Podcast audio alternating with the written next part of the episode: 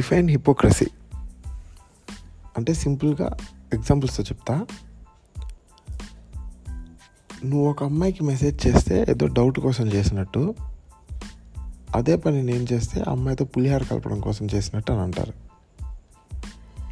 ఇంకొంతమంది నేను మగాండ్రా పెళ్ళయ్యాక కూడా అమ్మాయిల్ని చూస్తా బట్ నా పిల్ల ఇంకో మగాడిని చూస్తే నరుకుతా. అండ్ మనం కాలేజ్లో ఉన్నప్పుడు వైవా టైంలో ఇప్పుడు నేను చెప్పబోయే కన్వర్జేషన్ అయ్యే ఉంటుంది. అయ్య బాబు పిండేశాడు రా కెమిస్ట్రీ టీచర్ చాలా స్ట్రిక్ట్గా ఉన్నాడు. వాడు ఏం అడుగుతున్నాడో అసలు ఏం అర్థం కావట్లే. కొంచెం కూడా లూజ్గా లేడు. అదే వాడు నీతో ముచ్చట్లు పెడితే ఏ పిచ్చ లైట్. ఊరికే ఇసురుతున్నాడు మార్కుల్ని. నాకు తెలిసి ఆడికే ఏం అడగాలో అర్థం కాకుండా ఏదో అడుగుతున్నాడు. అని అంటాం. దీన్నే హిపోక్రసీ అని అంటారు. ఇవన్నీ ఒక మైనర్ కేటగిరీలోకి వేసుకోవచ్చు. మేజర్లోకి వస్తే ఫర్ ఎగ్జాంపుల్కి రే ఆడే చూడు. ఆడెప్పుడు ఒక నలుగురు ఐదుగురు అమ్మాయిలతో కలకల్లా ఆడిపోతూ ఉంటాడు. ఆడరా ప్లే బాయ్ అంటే. అదే ఒక అమ్మాయికి ఇద్దరు అబ్బాయిలతో పరిచయం ఉన్న ఆర్ ఊరికే అలా నవ్వుతూ కనిపించిన జనాలకి ఏమంటారు? సచ్ ఎ చీప్ గర్ల్ యార్ షీస్ అ స్లట్ మ్యాన్ అని అనేస్తాం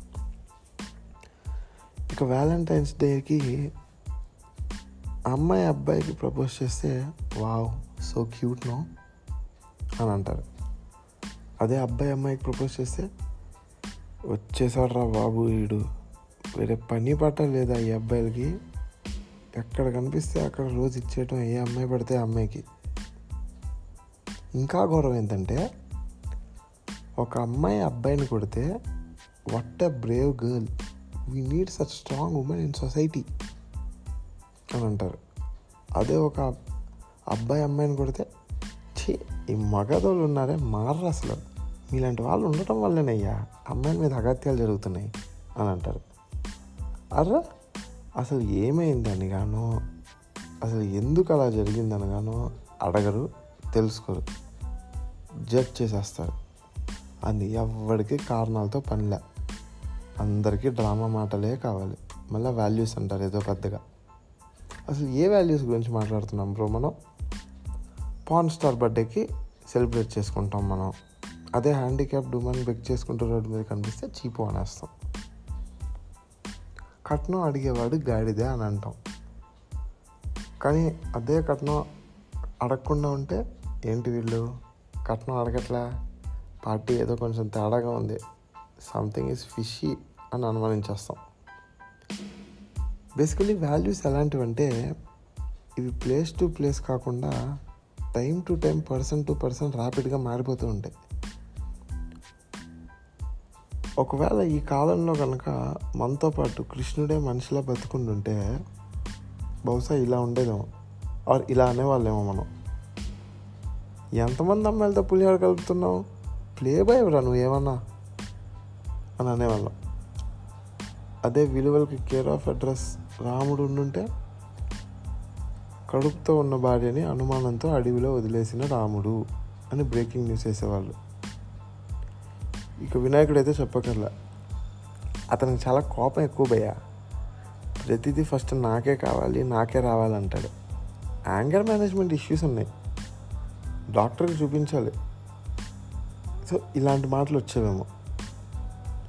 See basically we don't like sincere people lunch తీసుకుని వదిలేసేవాడే మనకు నచ్చుతాడు అండ్ మనకు కావాలి. ఏంటి? తాగూర్ సినిమా గుర్తొచ్చిన డైలాగ్కి. మరి అదే నిజం. సరే. మనకి ఎగ్జామ్లో కాపీ కొడితే వదిలేసేవాడే కావాలి. అంతేగాని ఆడిని నించోపెట్టి come I will take you to the principal అని అనేవాళ్ళు నచ్చరు. సో ఇలా చూస్తే the whole world is full of hypocrisy. నీలో ఒక పర్సెంట్ ఆఫ్ హిపోక్రసీ ఉంటుంది నాలో ఒక పర్సెంట్ ఆఫ్ హిపోక్రసీ ఉంటుంది. ఇదొక్కటే డిఫరెన్స్. అందరం హిపోక్రెట్సే అందరం ఎదలమే మరి దీనికి సొల్యూషన్ ఏంటి? దీన్ని ఎలా తగ్గించాలి? అంటే be brutal honest to yourself Sunny Leone అవును నేను ఒకప్పుడు పాన్ స్టార్నే అండ్ ఇప్పుడు ఆ పనులు వదిలేశాను అని ధైర్యంగా అందరి ముందు ఒప్పుకుంది అని నిజంగా చేస్తుంది కాబట్టే దాని గురించి పెద్దగా డిస్కషన్లు జరగట్లా.